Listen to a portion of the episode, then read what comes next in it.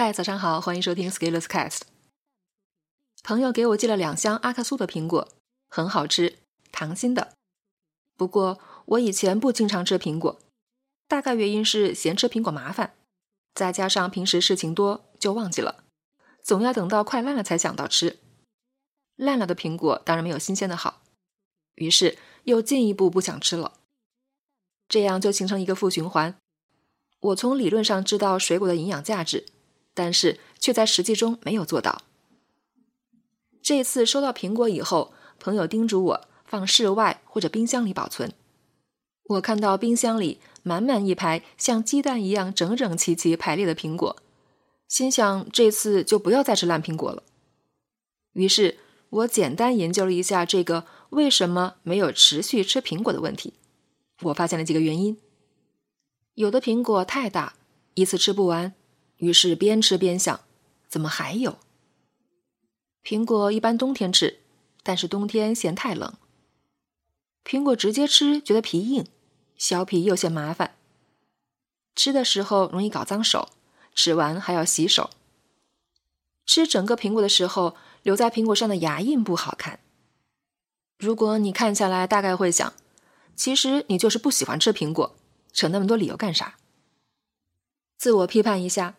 说的没错，我在吃橙子的时候，从来不会觉得剥橙子麻烦，而且我剥橙子从来都是先大力掰成两半，然后再剥皮。但是成年人不只以喜好做事，毕竟苹果那么有营养，而且朋友寄来的又很好吃。如果要持续吃苹果，要怎么做呢？一句话回答：每天吃就可以了。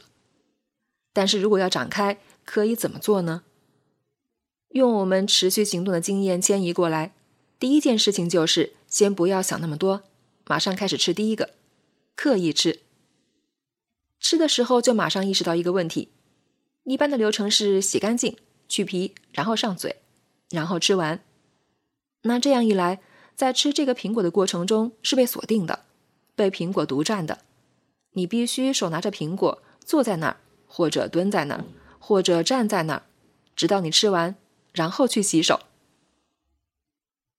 这样一来，我们一吃苹果就被锁定住了，这样就容易打断自己的工作状态。能不能把这个过程解耦呢？我先洗，然后切开，再用盘子装好，然后我再用叉子放在盘子里，需要的时候就吃一小块。这样一来，我可以一次切好几个。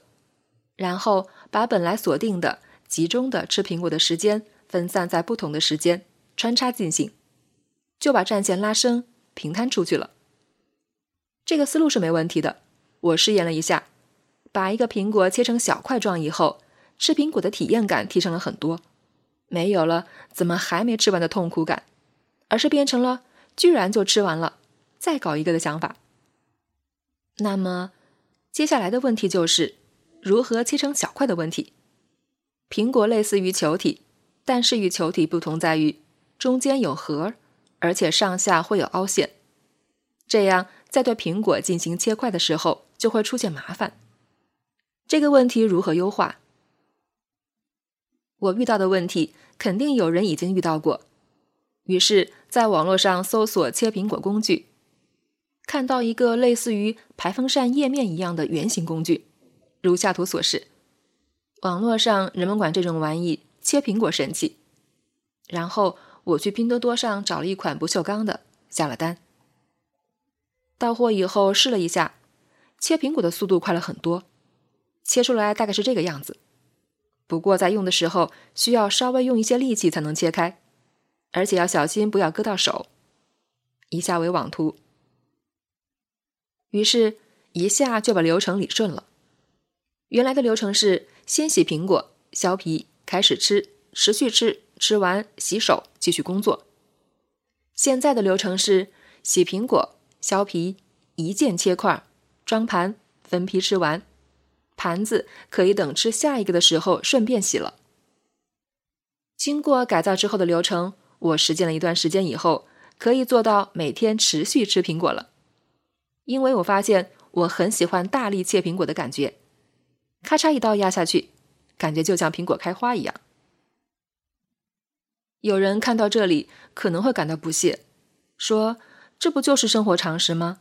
我一直都这样吃。”但是你可以留意一下，我在写这篇文章的时候，采用的其实是一种质量控制的优化思路：先找到问题的症结，然后用更好的工具方法解决症结，最后带来提升。这种思考问题与解决问题的方法是可以迁移到很多领域的，只不过是用在了生活中最小的一个细节里。有很多人在生活中会有一些习惯操作。但是我们可能只是自然的会使用，却并没有深挖一下背后操作的方法与逻辑，不知其所以然。这样借鉴到生活中的其他问题上，表现就很差。换个角度思考，我们在生活中遇到的其他类很重要，但是不喜欢，于是不情愿做的事情，能不能也用这样的方法各个击破呢？先刻意做一点，然后分析各个流程。提升优化每个环节，最后改进了整体流程，降低执行成本，最终提高了整体效能。当然，我现在已经会持续吃苹果了，马上又遇到了一个新的挑战：切出片的苹果由于空气氧化容易变色，下一步如何解决呢？本文发表于二零二一年一月十日，公众号持续力。如果你对文章感兴趣，或者想知道如何解决切片苹果氧化的问题，欢迎搜索关注公众号“持续力”，找到这篇文章，阅读精选评论。好了，咱们明天见。